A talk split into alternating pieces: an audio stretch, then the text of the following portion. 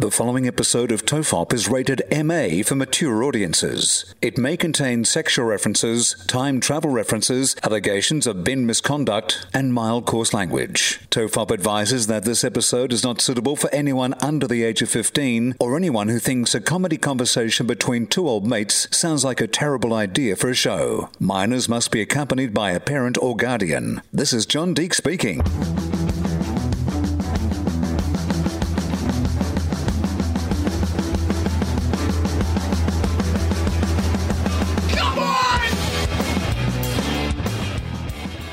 Everyone relax. This is Tofop. I'm Charlie Clausen. I'm Wil Anderson, and look, best start to the podcast ever. Yeah. I think we both agree. Oh, by the way, uh, hello and thank you for watching. But best start to the podcast ever. Yeah, it's. Uh, I mean, look, where do we even begin? Uh, I thought so. Podcast Mike has jumped on Skype as, as his custom when we're recording in separate places, and uh, he was wearing his Dan Andrews North Face, and I didn't want to say anything. That's exactly what I thought as well. Like immediately when I saw him, I said, "Hang on, is this podcast Mike, or is this the Premier of Victoria about to do a press conference about some late night COVID numbers that've just got in?" Yeah, so we didn't say anything. Uh, and then as we uh, went through all the, the bits and bobs that we do before we start the show, uh, Mike said, Oh, you know, just so you know, uh, uh, it is uh, a little warm where I am, so I might just take off my jacket. And he peeled off his North Face to reveal a brand new bit of Tofop merch, the uh, current Tofop logo, the cartoon Will and I Tofop logo. I've got to say, Will, I felt a bit of movement downstairs. I actually found it a bit sexy watching podcast Mike disrobe. Did you? Did he go from being podcast Mike to Magic Mike? if you know I what I'm like saying. I was in podcast Mike's OnlyFans. I felt like maybe I should tip him five bucks for that.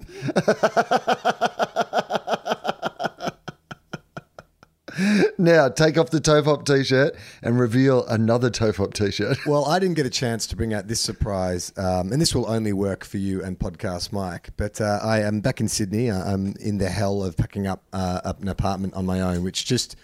I just I feel like I've been working all day and I don't even know if I've made a dent in you know I've got removalists arriving tomorrow and I feel like I have not achieved anything.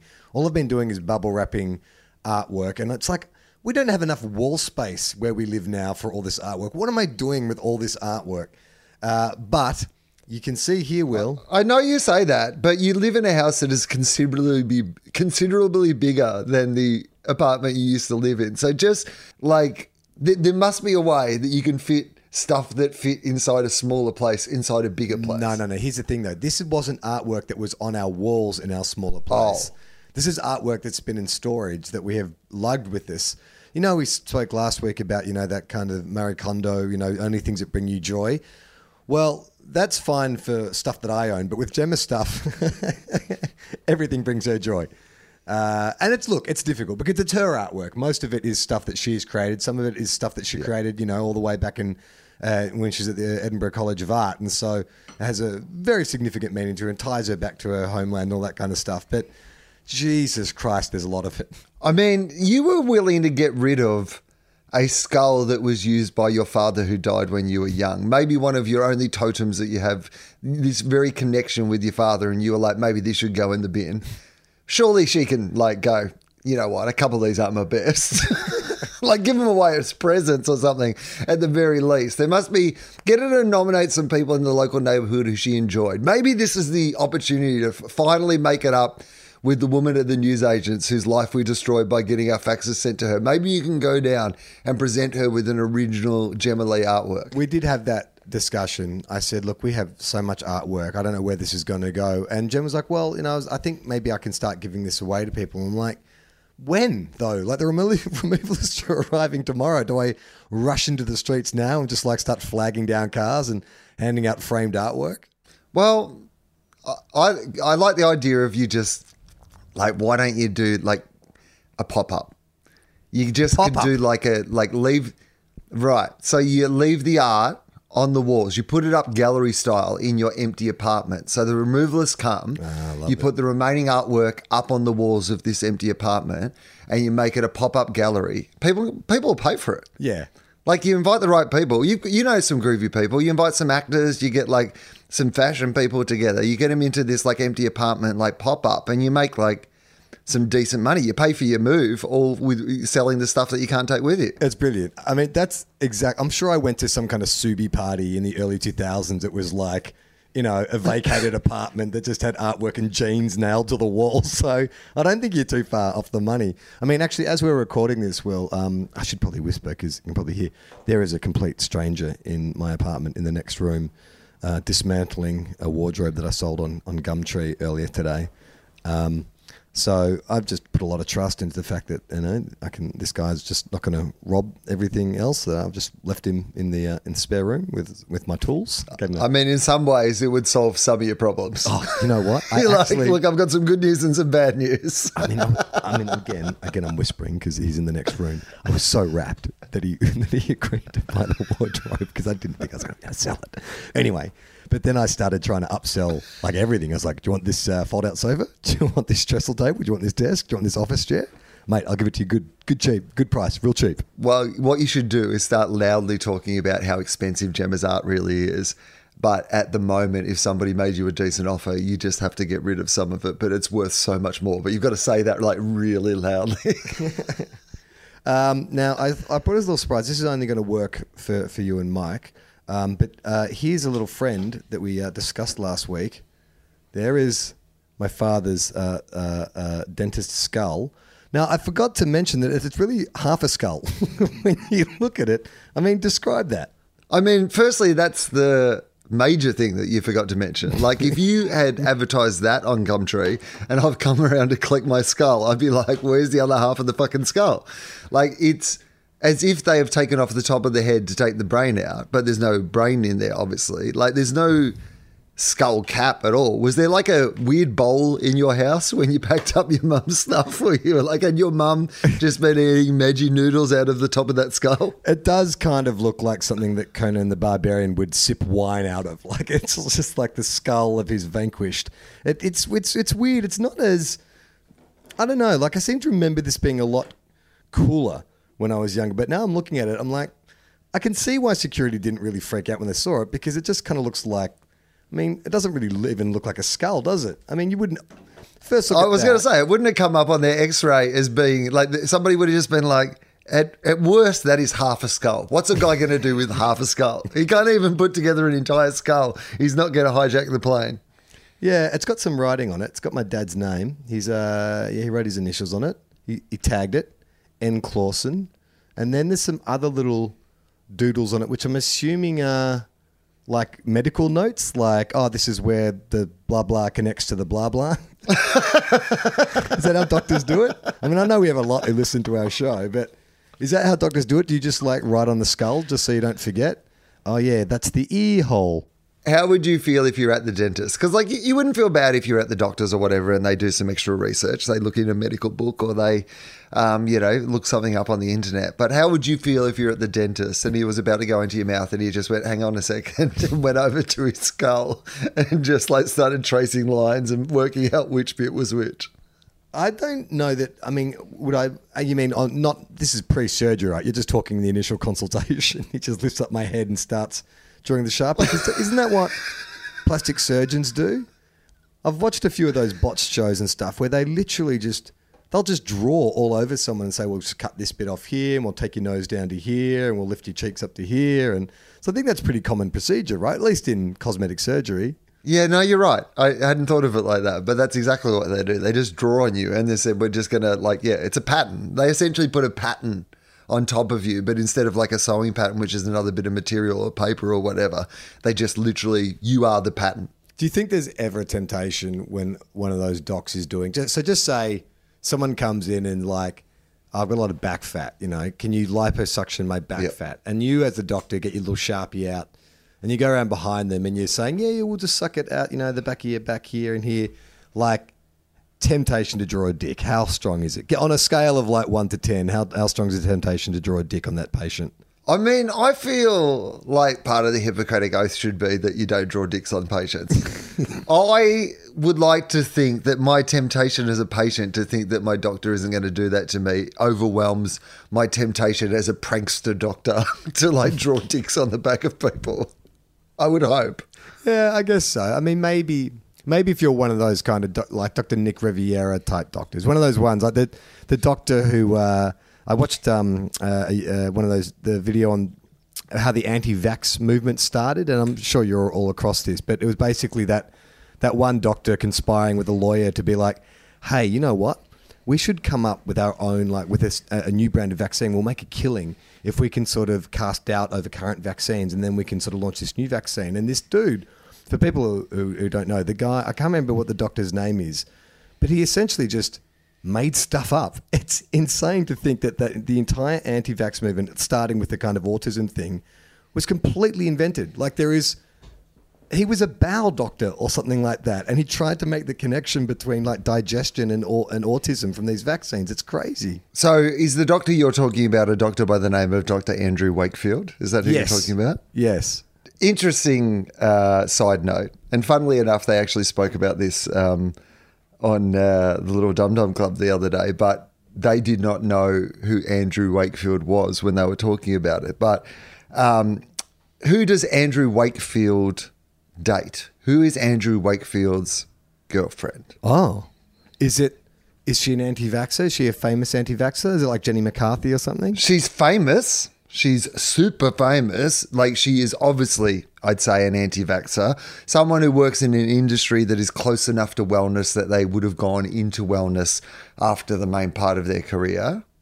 Oh, so that's not like Gwyneth Paltrow, is it? No, Is it in but that, am I in the same vein? Was she an actress before she was a wellness person? not an actress, Uh. but actress adjacent. And well, actually, technically, she did do some acting. I will say that, but she was not known as an actress.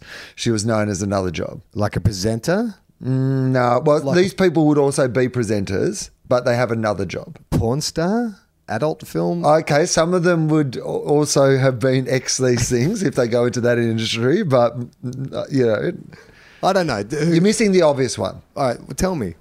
Model. Oh, okay. Wellness, a model who went into wellness. Was she one of the supermodels of the 90s? She was one of the. Uh, I think technically, when you talk about the supermodels, Yeah.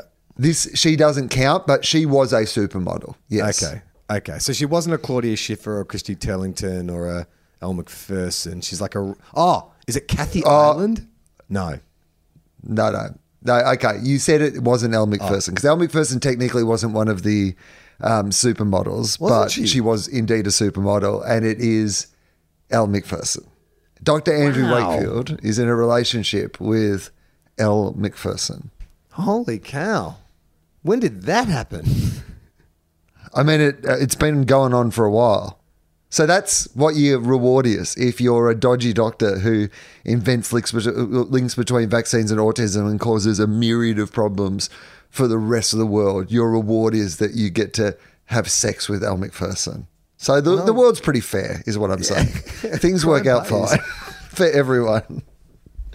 Oh, that uh, that doesn't reassure me at all. But let's just look. Let's just hope there's an afterlife of some kind, and there is some kind of cosmic justice, and that he ends up in hell somewhere. He ends up in hell with the anti Elle Macpherson. I don't know what that would be. What- what yeah, form- with Hell, Hell McPherson. Hell It's just like- McPherson. Well, L is known as the body. So this L is just a giant brain, just a giant brain with legs. and arms. who sleeps in half a skull, like much like one of those like roadster beds, just half a skull, and it's the giant brain. That's her, Hell McPherson. It was Elle Macpherson. Maybe podcast Mike, you can look this up. There was a famous quote from a model, I believe it was Elle, where she was like, "She uh, does it will only won't won't read it won't read a book unless she's written it or something like that." Have you heard Yeah. this quote before? Yeah, I've never read a book I didn't write or something like that. Yeah, I don't know Mike, if it is true on that she said Okay. that. Okay. Well, But- I'm gonna but I'm well, gonna believe if, it. if it is, true, she's also not looking into like Wikipedia pages and scientific discoveries and research papers, and she's like, "Hang on, is this the same you?" I've never read a book that I did not write myself. I mean, that is such a strange quote, isn't it? Because even if you're the most prolific writer in the world, like you're eventually going to reach if you if you're like an average reader, you're going to eventually reach the end of your your the, your library of books, the books that you've written. So what does she do then? She just stops reading. All, you know what? I think we've answered my question. She just stopped reading altogether. That's the issue. Exactly. She- He's like, he's like, do you want to read these research papers on the links between vaccines and autism? She goes, did I write them? If if not, I do not want to read them. Okay, I apologize. I um, I've had this cold now for going on almost uh, almost a month now, and it uh, it's not that it's getting worse, but it just seems to be uh, changing the shape and timbre of my voice. Like uh, we were talking about potentially doing an ad read at the start of this uh, before we started recording Tofop, and I said I don't think I can do it because at the moment I sound like Gus Mercurio. I feel like I should sell you a bit. Is that too obscure a reference? Do you get what I say when I say Gus Mercurio? Do you know what I'm? If I say the big, Oh, I get it. And I guess that's enough. Well, what am I talking about? We don't do jokes on here for an audience. We do jokes for each other. If I just said the big rancher, do you think that would enough? Be, how, what percentage of our audience would get it if I was like, and this one, the big rancher? what percentage? Zero. Zero percent. minus minus three percent of our audience would get that. Uh, father of Paul Mercurio? Yeah, Paul Mercurio's dad, an American. Paul, uh, I don't know if Paul was born in America or Australia, but he did a he voiced a bunch of real estate ads for like pre-built homes in the eighties, and he's like they the ad would always finish with the big rancher. That was the one he'd always sell at the end, and for some reason it's just stuck in my head that when you have a husky voice, you sound like Gus Mercurio. Well, something from that era, well, uh, not exactly that era, but of like something from our past is something that I thought we could explore on uh, tonight's episode. As you said, you've got a bit of a sore voice. So I found an article uh, that I thought we could delve into, and I'm happy to read it to you, and you can just uh, react. So here's the headline Vanilla Ice's very colourful life since Ice Ice Baby. I'm in already. So this is um, uh, by Kate Jackson in the Sun uh, newspaper, and uh, rapper Vanilla Ice could never be described as well vanilla. Vanilla, nice. the pop star, famous for his hit "Ice Ice Baby," has reinvented himself time and time again, from chart topper to not chart topper to reality star. Wait a minute. Is that technically classified as a reinvention? I may may have added to not chart topper. Okay, right. Uh, from chart topper to reality star, world class jet skier. Wow. and DIY expert. But his latest endeavor is one of the most surprising. The one hit wonder, real name? What is Vanilla Ice's real name? Oh, Charlie? it's something like Rip Van Winkle or something. it is something like that. It is not that, but it is something very like that. Robert Van Winkle? Robert Van Winkle Boom. has made a seven part BBC podcast Oh, yes. called. Uh, now it's going to be a play Now, on his can I get you hit? the. No, I can't. Okay. All right. Is it a play on a vanilla or ice? You would think it would be, but it turns out that this podcast is not about the career of Vanilla Ice. It is just something that Vanilla Ice is particularly passionate about. Okay. So, if you had to guess one thing, I'll give you a clue. It's a sport of some kind. Um, it involves animals. What is Vanilla Ice interested in? So i it's a sport that requires the involvement of animals? Yes. Okay. Is it um, is it sort of specific to a certain country or a region? Like, is it sort of you know European sport? No, it's pretty world, pretty worldwide. This Okay. sport. Is it like is it a, like an equestrian sport? Yeah, oh, it's equestrian. Yes, It's equestrian. Oh, it's just equestrians. All right. Okay. Or is it a specific? No, it's it, it's horse racing. Okay. So Oh, like right. he's he's passionate about horse racing. Oh yeah. Um, so uh, Vanilla Rice is Seven an, part- is an AFL player, is what you're telling me. yeah, he's in a syndicate with Dusty Martin Yeah, on a right. horse. The BBC podcast is called "The Disappearance of Shergar, the Super Horse."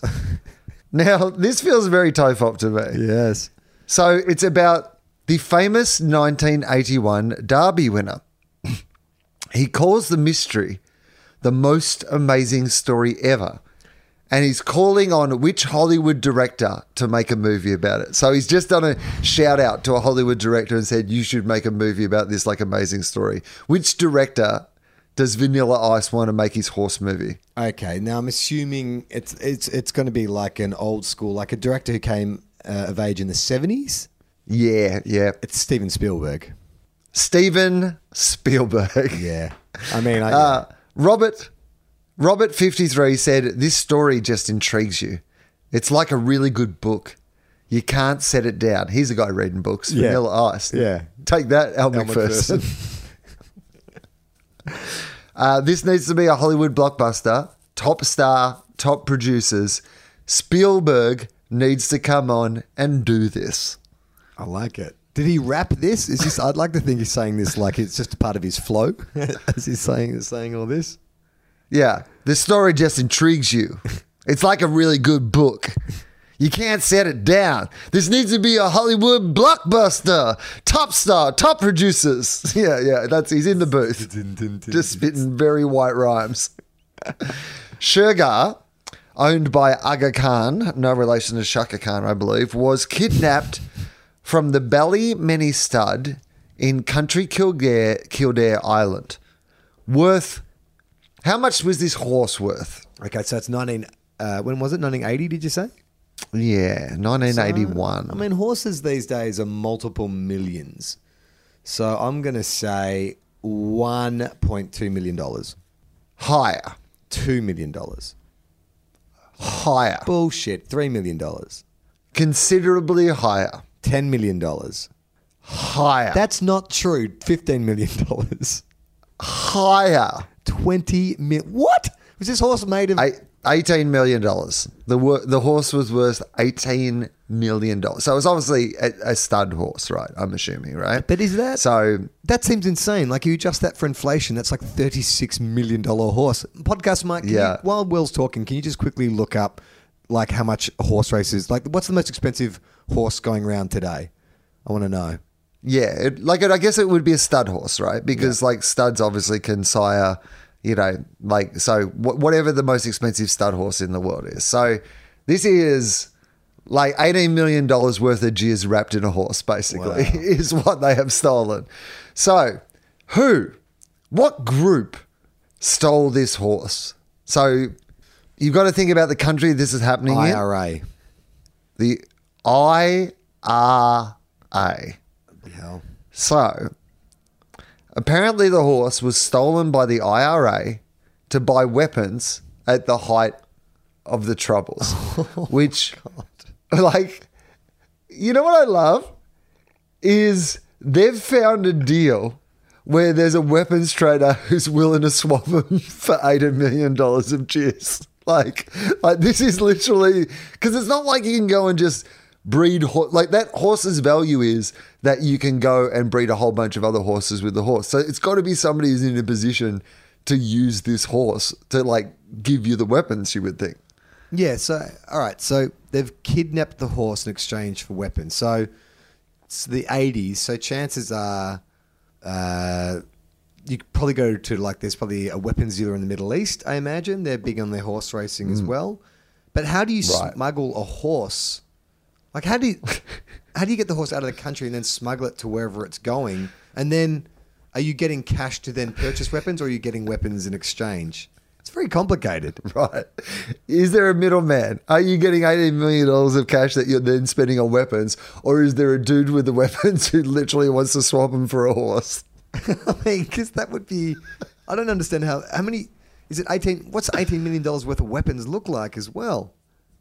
Um, all right. So th- that's enough about that story. But uh, what this article does, which I thought would be interesting, is goes back through some of the highlights of the life of Vanilla Ice. Yeah, So- okay, let's do it. Well, just before you get into that, our podcast Mark has found some info on the most expensive horse going around. So, Fusaichi Pegasus is the most expensive horse ever, costing $70 million.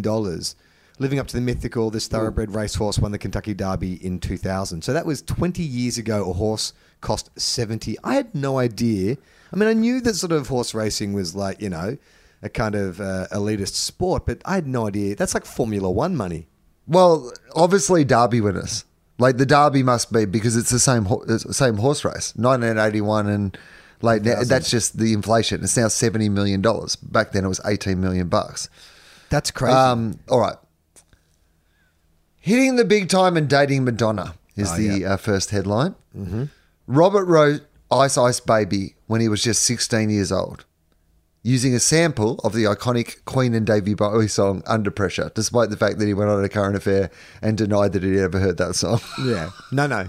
He went on, and then I think he changed it. He said, "No, no, it's different because we put little like hi hat at the end of the din din din din din din din, ch, which they don't have in Under Pressure. So that's enough, apparently, to make it different." I pretty like again. I have never seen that interview again, but my memory of it at the time was he, he went like this. They're completely different songs, and he went like the Queen one is dun dun dun dun dun dun, dun and Ice Ice Baby is like dun dun dun dun dun dun, dun. and you were like, that's exactly the same thing that you just said.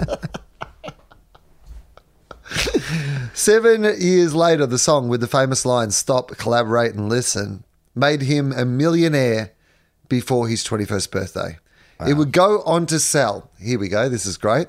How many copies of Ice Ice I Baby? I believe up until uh, the Marshall Mathers LP, it was the highest selling rap album, not just white rapper, but white, uh, but rap album of all time. So I'm going to say 15 million, Higher. 20 million, Higher. 30 million. Higher. Bullshit, really? Uh, 50 million. 40 million records. That's insane. That's insane. What did Thriller sell? I thought Thriller was only 30 million. Oh, well, that's Ice Ice Baby, the single, though. Oh, the Ice single, Ice okay, not the Baby album. sold But that's- 40 million copies. Wow, The- that's that's crazy. How much went to um uh, The, Queen oh, and here we go. The album. Bowie? Here we go. Good. The, how many copies did the album sell? To Uh, the Extreme was the name of the album. How many al- copies of the album rather than the single? To the extreme, I rock the mic like a vandal, turn off the lights and watch me jump like a candle. Uh, I'm going to say to the extreme sold 20 million. 13 million copies. Okay. Um, it made this American rapper called Vanilla by his black and Mexican friends on the breakdancing scene more famous than he could have ever imagined. He dated the Queen of Pop for how long? How long did uh, Madonna and Vanilla Ice go out for? Well, I remember seeing them making out in the sex book. I reckon that would be a six month affair. Eight months. Not bad. Oh, pretty good. Um, what would they do together? Um, the first part of it is kind of a normal thing that couples would do if they were dating, but there's something that they would do while they did this normal thing that makes it different. Okay. Um, they would go out shopping. No. Which is what couples would do. They would- go out shopping for homeless people. they would purchase a homeless person and then install them on their estate as a status symbol, like the Victorian era. Uh, okay, no. Something a normal couple would do is they would go. Is it uh, like an activity like ice skating or bowling? Uh, even more Like simple, just like something that people in a relationship would do. They, they go out to dinner. Yeah, they go to a restaurant. So, what's different though? They, this is two of the most famous people on the planet, Vanilla Ice and Madonna. So, when they went to a restaurant, what did they do? They shut down the entire restaurant and they would have it to themselves. No, they, they didn't need other people to be kicked out of there because they had something even better than that. um, they ha- they would um, take their meals on a helicopter and hover above the restaurant. A, an all a glass elevator. they would take it to the roof. I don't know what. Um, they would dress up in disguises. Bullshit. So people did not know it was there. I would, oh my god! Imagine if you picked it. Imagine being another diner at that restaurant. Like you're out with your partner or whatever, and you're like, that fucking dude with the mustache. I'm, I, he, I'm swear to God, that's Vanilla Ice. And the old lady, that's Madonna. Like I, I something Madonna. is telling me like, that Borat mustache is not fooling me.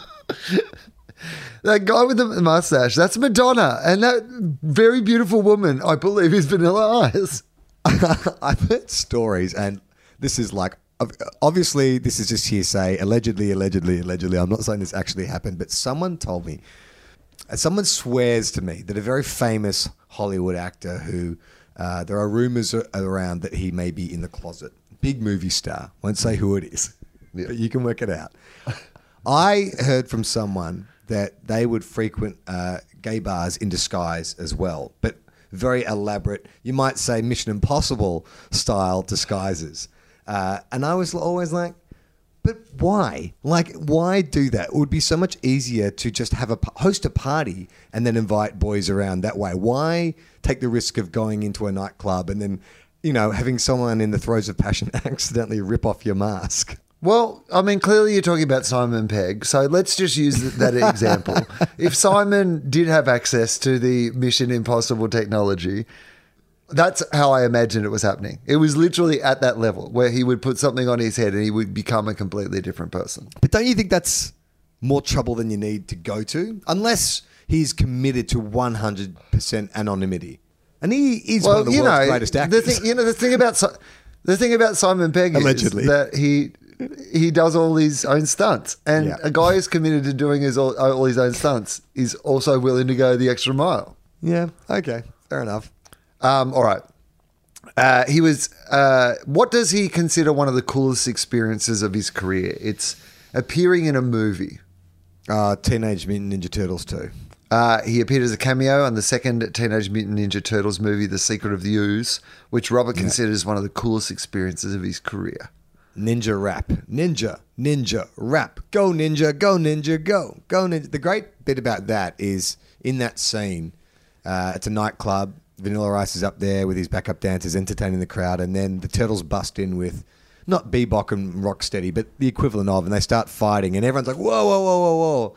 And Vanilla Ice is about to rush off stage with his dancers, but then he gets to the edge of stage and he stops and he turns to his dancers and he's like, you know what? I think we can actually dance to this. So they, rather than like get to safety, they go back out on stage and they complete their song dancing while the Ninja Turtles are kicking these mutants on, uh, uh, kicking their ass in, in front of them. It's like, that's an odd choice, right?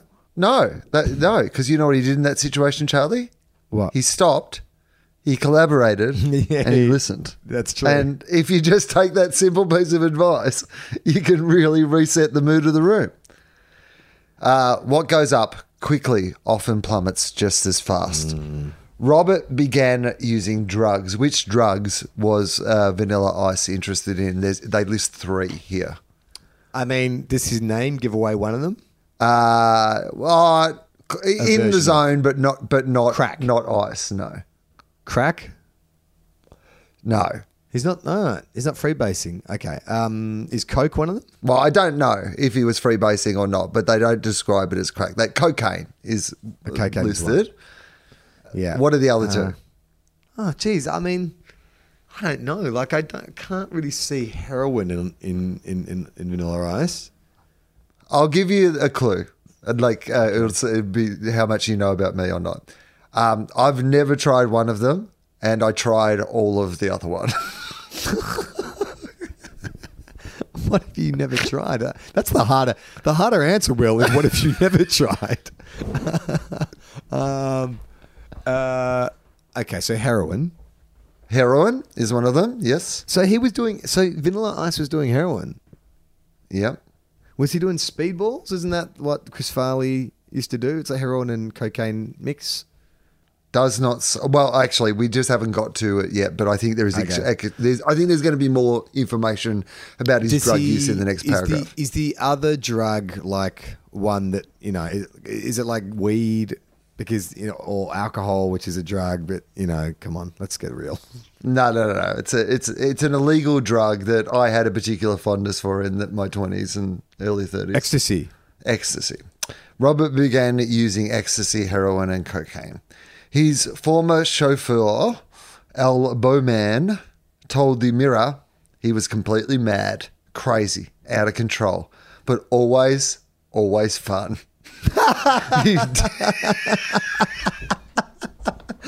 Did the chauffeur not understand the tone of the question? We just uh, want to get a quote for you for this article we're writing about uh, Robert when he was uh, in his drug addiction. Um, how would you describe him? Oh, uh, just a barrel of laughs. so much fun, man. He was like out of control, crazy, like coke, booze, everything. So that's actually what he says. He did booze, coke, everything. He got high once and said, "I should be a male stripper." He got out of my limo and started doing this strip dance on the bonnet. he does sound like a lot of fun. I'm kind of siding with the chauffeur here. I mean, if you're a chauffeur and you're normally just driving around boring businessmen and shit like that, and then suddenly, like, Vanilla Ice is in the back, just like fucking getting off his head and then thinking he's a mouse stripper on the bonnet. That's a fun night out. um, Al, who once earned more than, uh, well, I don't know why they've put how much he earned a month for driving Robert around Los Angeles, said the star once ripped a door handle off in a drug fueled rage. I would find all sorts of things left in the back empty Coke vials, Coke bundles, half smoked joints, used bottles of tequila. That's a weird way of putting it, but sure. Used, bottles, Used empty bottle of bottles tequila. That is an odd phraseology there. It's also kind of what I generally when I go for a walk past that cave where the kids hang out. That's generally what I find at the bottom of the cave as well. Were there any nangs down there? Was he doing the nangs? Uh, the last time I drove for him, he was so messed up, it looked like he'd really got to him. The lifestyle had caught up with him. Still fun though. Robert said, My drug of choice.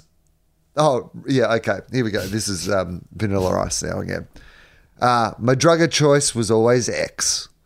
Yeah. It looked, yeah, more than heroin and blow. I could just pop a pill and instantly feel better about all the shit in life. So true. What a great advertisement for ecstasy. Absolutely 100%. A couple of days later, absolute mesh. You're going to need some heroin to knock the edge off that. um, then Queen and David Bowie threatened to sue for copyright. In a famous video clip, Robert strived to defend himself, saying, There's. Yeah, this is. This is the clip that I was talking about earlier, right? They talk about him when he's trying to explain the difference, but this is not an audio medium. This is a newspaper article. So I am just going to read you what they've written in this newspaper article. In a famous video clip, Robert strived to defend himself, saying, Theirs goes ding, ding, ding, da da ding, ding, and mine goes ding, ding, ding, da da ding, dink. Wow. The defense rests. Mr. Van Winkle, this is not a courtroom. and you are not a stripper. Get off my bonnet.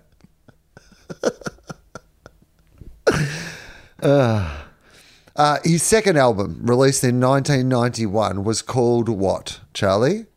Oh shit, he had a second album. I didn't even know he had a second album. Uh, is it is there some is Ice involved in the title at all? It does not even list what it's called.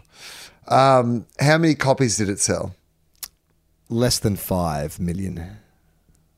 Less, yes, much less than 5 million. Less than two million. Less than 2 million. Less than a million? Less than a million. Oh my god, how many years in between albums was this? Oh.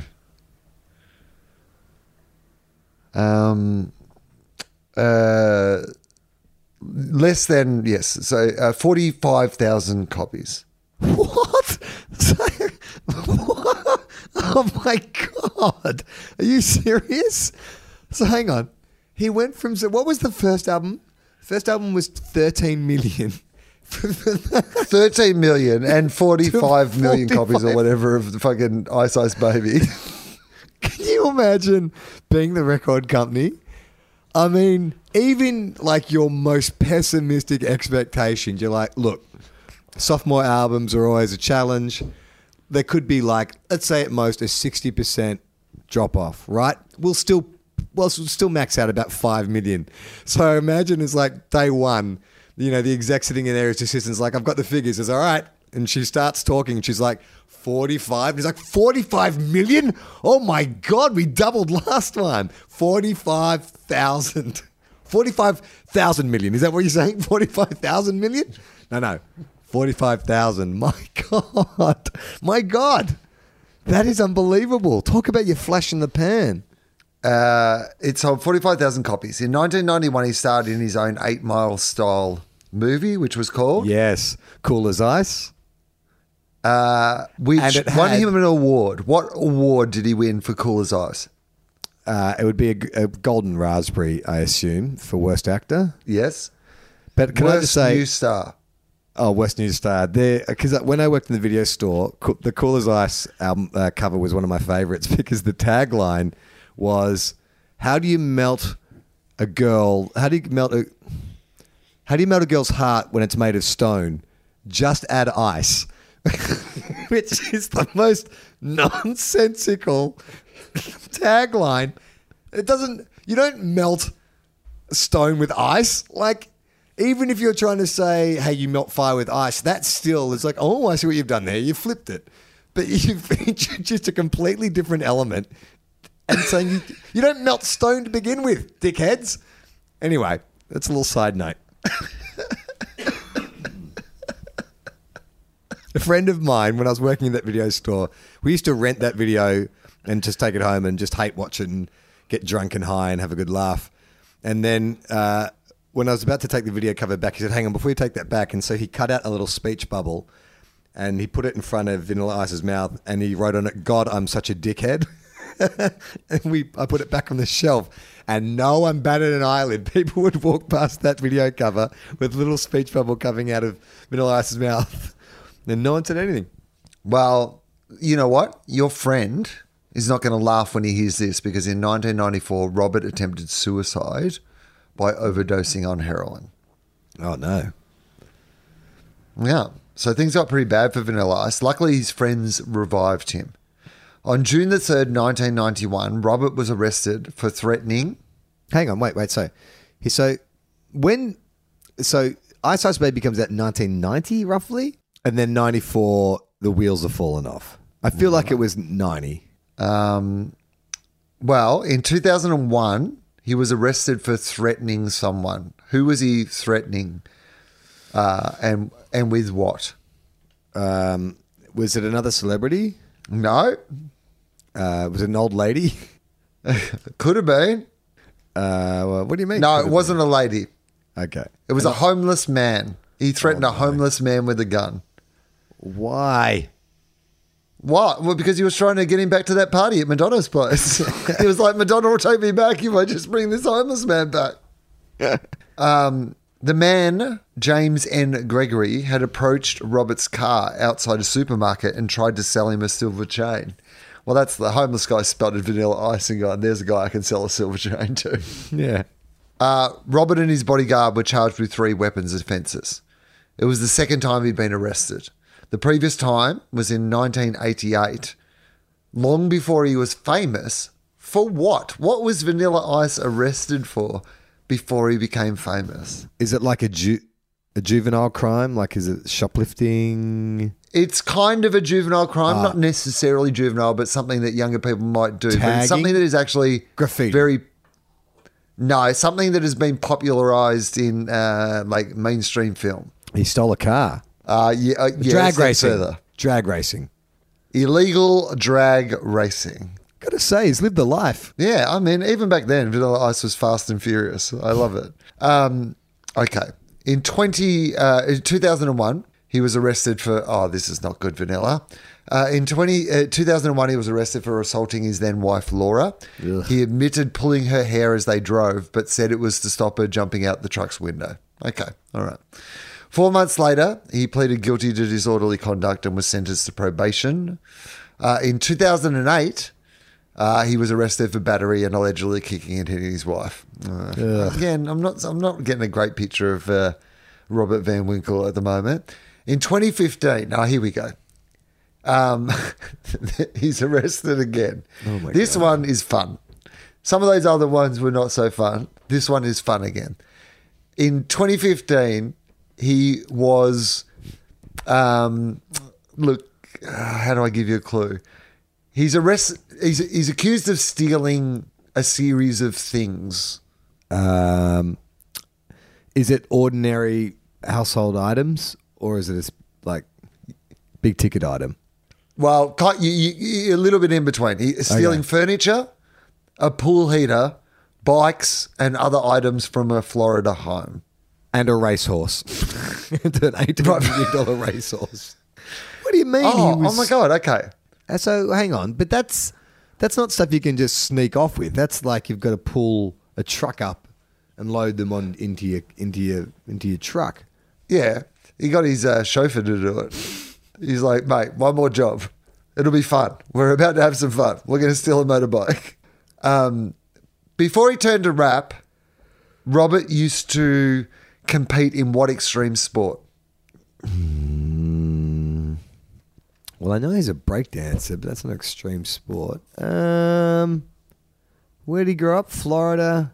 Extreme sport. Um, s- skating. Motocross. Oh yeah, yeah. He looks like a motor. He looks like a crusty demon of dirt. After the pop star bubble burst, he returned to his first love and embarked on a new sport in jet skiing. What? Within a couple of years, he was on the world circuit, had a sponsorship deal with Kawasaki, and at one point, Robert Van Winkle, aka Vanilla Ice, was ranked what in the world in jet skiing? Number three. No, not as high as three, but still pretty good. Number thirteen. Sixth in the world. Sixth in the world. best jet skier in the world. and writer of Ice Ice Baby.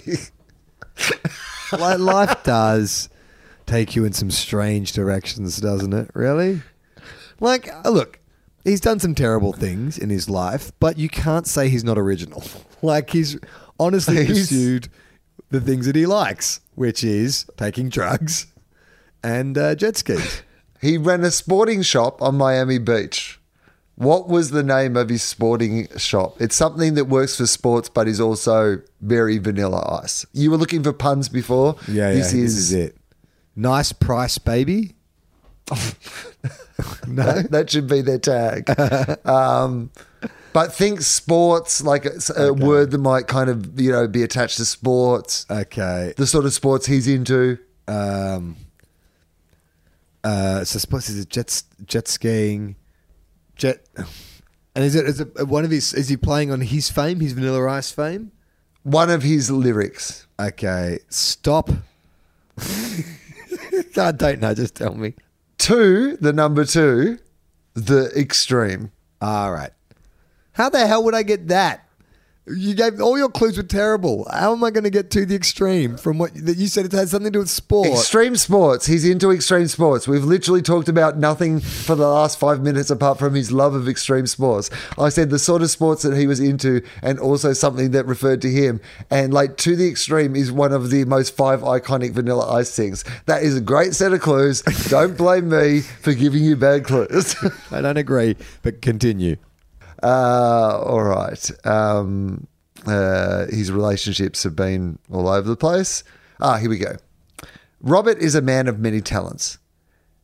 In 2010, he established himself as a home improvements expert Now I remember this phase of his life. with his DIY network show, which was called, I don't know, like building houses with ice. yeah, like the Vanilla Ice Project. Yeah. Uh, it has notched up more than 100 episodes in nine seasons. So, like, he's like a quite successful DIY guy. He's also been like sixth in the world at jet skiing, had like one of the highest selling singles of all time. It's quite a life. It was the highest selling rap artist at one time. I mean, it's it's insane. Like, really, you can make fun of him all you want, but he's excelled in three completely different professions. Known for his bling, he put his name to a range of what? Oh. Where does it go on your body? Or does that give it away? It actually doesn't. It goes on your house. So how what what would what would you consider bling for a house? house. Oh shit! I don't know. Bling, house bling. That's a good question. Is it external or internal? Internal. House bling. Oh, um, I don't. I think know. it's the most blingy thing you could put in a house. It actually does work as house bling, I think. uh, oh chandeliers. Chandelier. Do you like my chandelier? It's a vanilla, vanilla ice range. like, what a weird flex. Uh, but nothing, nothing compares to the time that he joined UK X Factor twins Jedward for their mashup single Under Pressure Ice Ice Baby. Oh, so Jedward brought them back together. I love this. Who's Jedward? Do you know who that is? Yeah, they're an Irish boy band that came out Okay. of like The Voice, and I think they're twins Okay, or right. brothers or something like that. Um, Ice, ice, baby. so Jedward and Vanilla Ice went to what number on the UK? what number on the UK charts? Oh, they love a fucking novelty song. I'm going to say at least top five, right? Top five, yes. Uh, I'm going to say two. Number two, good guess. Yeah, to the to the extreme. to the extreme. um, he has appeared on uh, two other, oh no, hang on, three other reality shows that they mention here. Um, one of them is a very popular reality show that like celebrities might appear on. C- Celebrity Rehab. No, like um, like an actual TV reality show that would have a range of people. Vanilla Ice Big would Brother? be one, but they might have a sports person. They might have like a TV entertainer, all sorts of guests. Is there a Celebrity Big Brother? No. A Celebrity Apprentice. No. Uh, no. Uh, uh, Think about what one of his skills is. ah, building homes. No. Uh, uh, Celebrity Wipeout. um, uh, What would he have been known for as much as his rapping when he first appeared on the scene? dancing. Dancing. Oh, Dancing with the Stars. Right. Gotcha. He was on Dancing with the Stars in 2016. He was on the appropriately named Dancing on Ice in 2011. And he also did a show, which I don't think that I've seen in Australia. Feels very an American show. It's another celebrity show. Um, it involves an animal. Well, is that my clue? So it's a celebrity show that involves using an animal. It's not an Australian show, and it's, it seems quite niche. A celebrity show that involves using an animal. Celebrity vet. Celebrity bull riding. Oh my god! I have to see that immediately. Well, What as is celebrity bull riding? Vanilla Ice says, I also did celebrity bull riding in the US. That was scary, especially when a bull trampled me.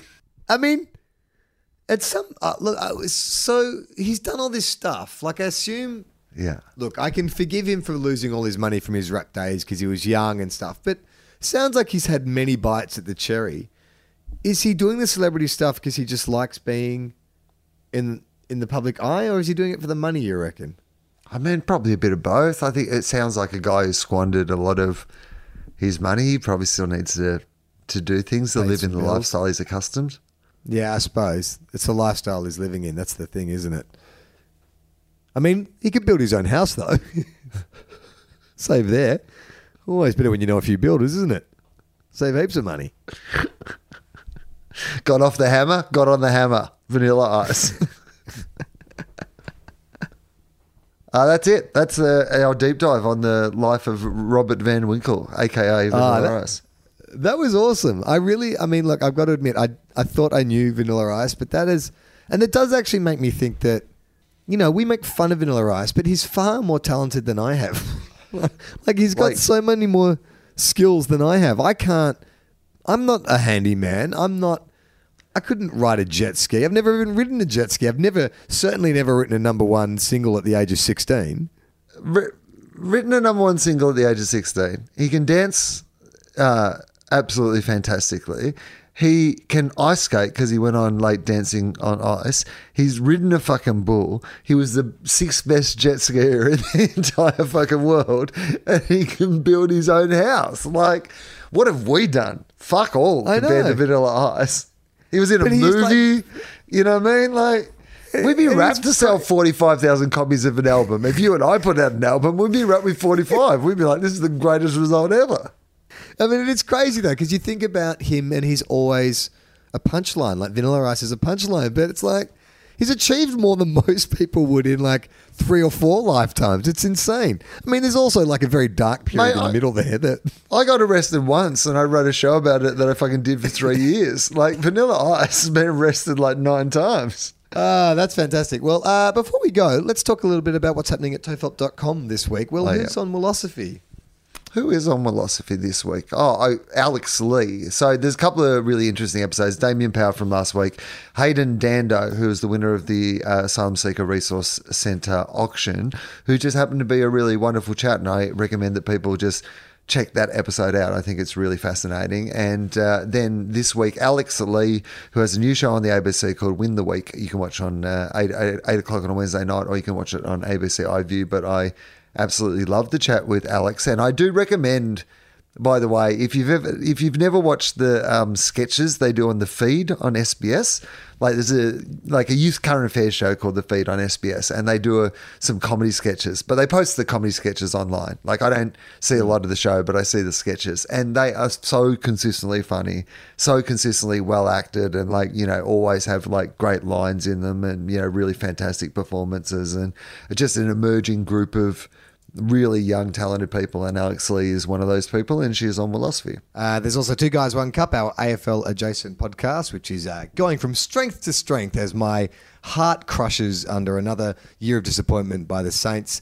Uh, Fofop, I believe, is Justin Hamilton. Have you done that one? A Hamofop, yes, we did that. We were both feeling Okay, very great. tired on Sunday when we recorded that, and then uh, we ended up talking about um, that story about how Batman uh, doesn't go Doesn't down on down. Catwoman because heroes don't do that. And once we got into that, we just like perked up because we're two men who are nearly fifty talking about whether Batman goes down on people. Oh, and then we rank um, which of the Batmen we would like to go down on us in order. So from from worst to best, we have a conversation about that. So it's a it's very stupid. Well, don't, don't give the game away, but just tell me who's the who's the who was your worst? Who do you think would be the worst? Uh, I ended up going with Val Kilmer as my worst. Really? Unpredictable. Because he's a pretty pretty right. I so he was a pretty boy. unpredictable. And as Too I said on that podcast, but I am willing to uh, reiterate on this podcast because I think it's a little life motto of mine now. Uh, I do not require unpredictable uh, un- unpredictability around my genitals. It is. I, I just. I just don't want it. I don't want it. He just feels like it could go well or it could go really badly. Well, it's appropriate that you like people to be vanilla when it comes to your genitals. and if you want to support the show, the best way to do that is to go to patreon.com forward slash tofop. We've got a brand new bonus episode that we really enjoyed recording last Yes. week where we Very fun. evaluate the Shrek soundtrack. We had a letter from a listener asking us to take a look at the Shrek soundtrack, and uh, it's something that we might do more of. So if you listen to that, if you're a Patreon, uh, uh, if you're a Patreon patron, and that's something that you're into, and you want to suggest another soundtrack that Wil and I can sort of do a deep dive on, why don't you sign up to Patreon and let us know? Although I've just confused that point because I said if you're already a Patreon, you know what? If you're not a Patreon and you want to suggest a soundtrack, sign up to Patreon, then you can suggest a soundtrack and we can do it. Yeah, Uh, I mean, it was. It felt like a little sort of mini show, a different little show, and it was so fun to do. So we'd actually like to do some more of them. So if people enjoyed it, let us know and sign up to the Patreon. You can do that for as little as one dollar per month. I have a couple of shows that I wouldn't mind plugging. You know, COVID pending, Yeah, but um, hopefully I'll get to do these shows. Uh, July the third in Sydney at the Enmore. Uh, we've sold about a thousand tickets to that already, which is amazing to what you're talking about. Well, my uh, improvised stand-up show, but it's the Enmore, so there's still plenty of tickets available if you'd like to come along. And then uh, the Brisbane Powerhouse on July the fourth. First show is sold out, but the second show, which is on the same night, there's still a hundred tickets left. So if you get in quick, you still might be able to get a ticket to that. And uh, you know, a couple of other shows, random shows happening later in the year, but these are my only sort of big Sydney and Brisbane shows. And another incentive to sign up to Patreon is you normally get uh, uh, like hidden uh, advance word on ticket sales and sometimes even a nice sweet discount. Yeah, there was a discount to this. May even still be available if you want to sign up. It's like uh, like a five buck, buck discount on tickets, so you could sign up for a dollar, fucking get five dollars off your ticket, come come out in front, you know, get a fucking beverage on Ando on the way into the venue. Five dollars off a ticket. You know what, Wil? That sounds nice, nice, baby. oh boy, I'm Charlie Clausen. I'm Wil Anderson.